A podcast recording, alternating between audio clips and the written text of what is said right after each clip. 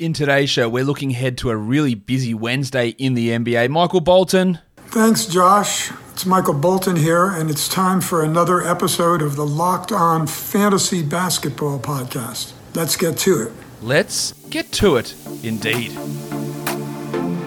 You are Locked On Fantasy Basketball, your daily fantasy basketball podcast, part of the Locked On Podcast Network.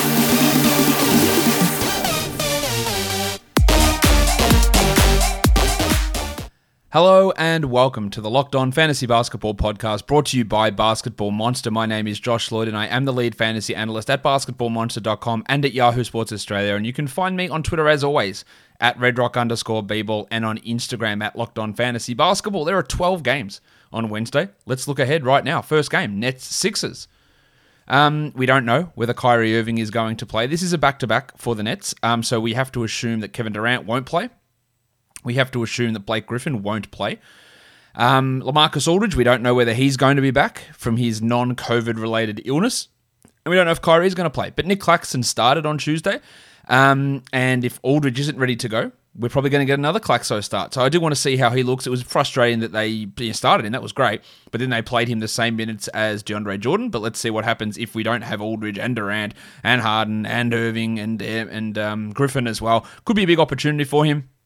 Also, could be a big opportunity for Aldridge if there is no Kyrie, KD, or um, Kevin Durant. It could be a big game for Lamarcus Aldridge. He's been blocking a ton of shots.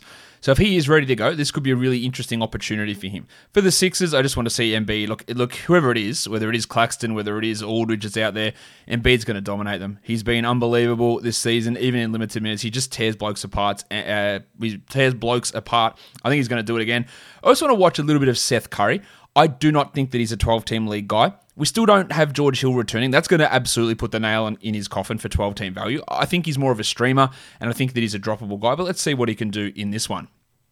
Next game we look at is the Cavs and the Hornets. Jarrett Allen is going to be returning alongside Larry Nance. So how he looks in his after his absence, yeah, week long a weeks long absence for concussion, how he looks is going to be pretty intriguing. And what does that all mean for Dean Wade, who's been starting and playing 30 plus minutes and being a 12 team league fantasy player? But with Allen, Nance, and Love all seemingly ahead of him in terms of the minutes pecking order, Wade's value is going to tumble. So how they use him is going to be pretty intriguing. For the Hornets, Jalen McDaniels, Jesus, they I hate when I miss a spelling mistake. Uh, Jalen Jalen McDaniels, um, playing well again. He's a must roster player. Don't know that that lasts because Hayward, Ball, and Monk all have to return. But for now, hey, he's putting up some great, great numbers, and I want to see how that looks. While Cody Zeller came off the bench behind Bismack Biyombo in Tuesday's game. Um, to me, he's clearly the best centre there, but you know they, they bring him off the bench and they they play him significantly fewer minutes than Biyombo, which never makes any sense in terms of the way that um, Borrego runs that rotation. But can Zeller have value if he's going to play like 15 minutes? Then no, which is what happened on Tuesday. But I'd like to see how that looks. Next game we look at is the Spurs and the Raptors. The Spurs, one of the most boring fantasy teams at the moment. Rudy Gay, yeah, pops his head up occasionally to be a 12 team league player. Let's see how he looks and let's see what impact he has on Keldon Johnson because they're basically splitting those power forward minutes at this point, and that's making Johnson probably a fringe 14 team league guy, not a 12 teamer, of course. Um, and Gay is probably that fringe 12 to, to 14 team league player as well. For the Raptors, we're not going to have Fred VanVleet playing. Um, we had Kyle Lowry resting, so he should return. So, what does that mean for Malachi Flynn? Now, Flynn started off pretty quiet on Tuesday, but exploded late, played a ton of minutes. Probably won't get the 35 minutes if Lowry returns, but he, he's he's actually undeniably good, Malachi Flynn. So he should be getting 25 plus minutes a night. Let's see how they use him here. And then Chris Boucher, who unfortunately we saw Khem Birch get the bulk of those minutes, which was something that you know, that I've been talking about for a while, and it happened in this game. Will it happen again against the Spurs? Will Birch get the start? There is uh, some big question marks there about Boucher and his value as we move forward. The Clippers and the Pistons back to back here for the Clippers. Reggie Jackson you know, continues to be the starter with Patrick Beverley out. So, you know, he, I, I think he is a 12 team league player at this point, Reggie putting up some pretty uh, pretty good numbers most nights. It's not every night, but putting up some pretty good numbers there. While Marcus Morris Senior, he's just been unbelievable in terms of the shooting numbers. Now, at some point, you do feel they have to cool off, but they're just they're undeniable at this stage. Again, that the numbers just consistently are good in terms of scoring from Marcus Morris. While for the Pistons, again, unbelievably, Cory Joseph has like doubled his assist rate. He's playing a ton of minutes. Will we see that bullshit again from Dwane Casey? He should be the player they're least giving the minutes to, but that's the guy they're giving the most minutes to. Dennis Smith remains out, so there's another big opportunity for Joseph. Also for the depressed penis, Saddiq Bey. Um, he's a, a guy that yeah, he's a little bit up and down. Minutes, shooting numbers, but he should be a 12 team league player. But he's started to develop a little bit more consistency of late. So I'd like to see how that looks. Next up, we look at the Knicks and the Pelicans. Nerlens Noel, I, I believe, is a must roster player. There's going to be nights when him and Taj Gibson almost split the minutes, which is frustrating. But majority of the time, Noel is the guy. Well, Elfrid Payton, just what are his minutes? Is it 17? Is it 21? Is it 28? Is he a 12% shooter or a 70% shooter? Like he's all over the shop. So let's see how Thibodeau uh, mishandles that rotation. For the Pelicans, I want to watch Kira Lewis and I want to see him get big minutes. I probably won't see it, but I do want to see that. Because last game he, I thought he played pretty well, but had some foul trouble, and that limited uh, his overall playing time. I don't think Van Gundy's going to make the move and supplant Eric Bledsoe with Kira Lewis or anything along those lines. Whether he puts Wes Iwundu or Naji Marshall into that uh, starting lineup is is still up in the air but I want to see Lewis get more. And Zion Williamson is just unstoppable. So he's always just fun to watch. Let's see if he can start to develop um, anything that isn't. Yeah, look, we know his points, we know his field goal percentage. Let's watch the assists keep developing. Let's see some defensive stats start to come from Zion. Next up, we look at the Magic and the Bulls. Wendell Carter Jr. Um, against his former team, of course. Uh, Mo Bamba is questionable. If Bamba plays, what is the minute split between these two? These two is it 30 minutes for Carter or 24 minutes? That's a big question mark. While RJ Hampton has been getting more run now, Gary Harris does return for this one. Otto Porter will be out. So how does uh, Hampton go in terms of playing time? How many minutes do they give to former Bulls legend Gary Harris as well? For the Bulls, Zach LaVine really rolling at the moment on a big hot streak in terms of scoring, but most importantly, I think, or almost as importantly, has been the way that he's been able to improve his assist rate. So big numbers for his assists, while Pat Williams, um, his offense has been a disaster, really. He's not doing anything um, at the moment. Um, not getting to the line, not taking any shots. The steals are good, and that's really where he is. But I want to see if he can get something going offensively because Troy Brown Jr. is cutting into his playing time. The Bucks and the Wolves. Is Yanni going to return? Giannis Antetokounmpo. Um, I wouldn't think they'd want to rush him back against Minnesota, but if he's ready to go, he'll be out there. And how does he look when he plays? And what does that mean for Punch Bob, who's been playing some pretty good minutes, Bobby Portis? And he is a 12 team league guy while Yanni is out. I'd still probably hold him for at least the first game that Yanni returns. For the Wolves, will D'Angelo Russell play? It is a back to back. He's on limited minutes. He played limited minutes on Tuesday as well. Will he play? And how's Josh Okogie looking in that starting lineup? They're continuing to force feed him minutes. He looks clearly ahead of Jarrett Culver at, at this point. Um, he's not doing anything for fantasy, but his role and those extra minutes do impact the value of guys like Rubio and Russell as well. For the Warriors and the Thunder, Kent Bazemore will get another start, most likely with Kelly Oubre doubtful. Bazemore is providing some really solid stream value at the moment, so he is a guy that you can look to now. Streaming on a 12 game Wednesday is probably impossible, but he's putting up some good numbers. While Kevon Looney surpassed 30 minutes last game with James Wiseman out. Is he going to get that sort of playing time again? That puts him into that 16 to 14 team league territory. For the Thunder, Isaiah Roby returned on Tuesday straight into the starting lineup, basically took the minutes away from Tony Bradley.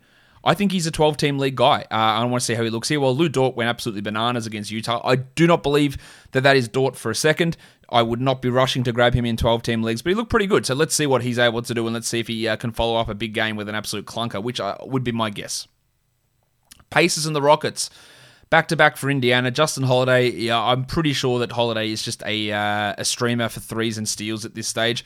He is getting decent minutes. Um, you know, 28 or 29, but it's not the 33, 34 he was getting earlier this season. Well, I also want to watch Goga Bitadze because with Myles Turner out, and we don't know if Myles is going to be out again, um, Goga has been playing okay. Didn't play particularly well on Tuesday, though. Um, let's see how he looks for the Rockets. Uh, cousin Kev, Kevin Porter Jr., Really impressive last game, putting up big numbers next to John Wall. That hasn't always been the case. In fact, it hasn't been the case really at all until that last game.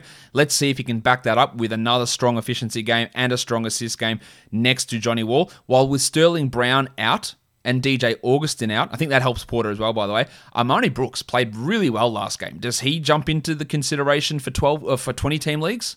I think he could have a, a decent role. I thought he was really good in that last game for Houston. The Mavs, Dorian Finney-Smith, playing at a pretty high level at the moment. We we don't expect him to be a world beater or anything like that, but he is providing back-end 12-team league value. Well, Jalen Brunson should go back to the bench with Porzingis likely returning, but still can get 30 minutes with the uh, Timmy Hardaway seemingly in the 21 22 minute a night role at the moment. Brunson can have value. I wouldn't say he's must roster. Well, Ja Morant, someone asked me on the live stream today, hey, if I'm punting assists, is Ja Morant a drop? And, and really, yes. Like, he, he probably is.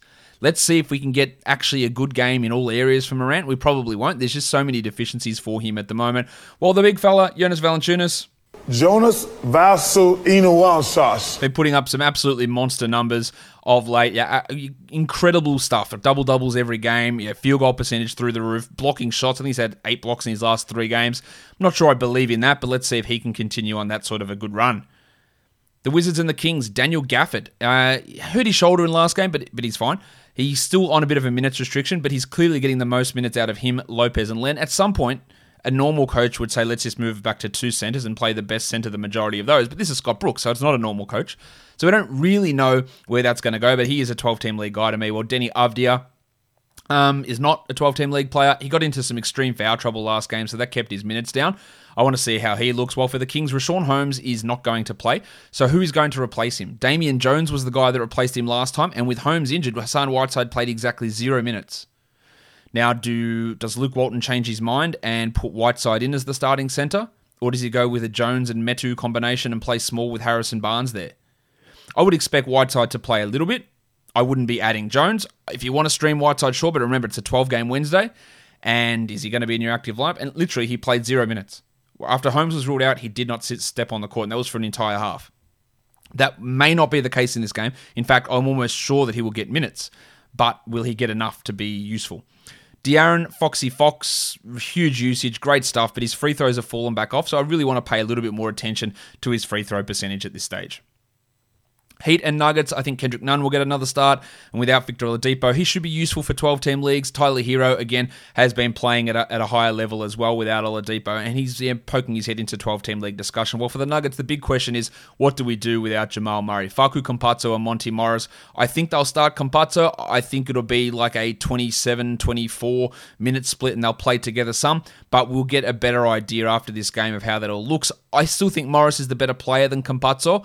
Um, but Campazzo can be a really, really interesting steal streamer, while Morris is great for assists. So that they do work in different areas. But they can both be 12 team league guys. If I had to prioritize one, it would be Morris. But we want to watch both of those guys in this game. In terms of streamers, let's look at Kent Bazemore, Kevon Looney, Maxi Kleber, Grayson Allen. I've got Tony Bradley there. I'm not convinced about that. He didn't play a particularly large role against the Jazz, even though it was a uh, revenge game. So maybe he's not as much of a uh, of a streamer there. And then for points leagues, Bazemore, Bazley, Maledon, Jalen McDaniels, and Jaden McDaniels. Guys, that'll do it for me today. Don't forget to follow this podcast, Apple Podcast, Google Podcast, Stitcher, Spotify, and on Odysee. And you can subscribe on YouTube. Hit the thumbs up, hit the notification bell, leave your comments down below, guys. We are done here. Thank you so much for listening, everyone. See ya.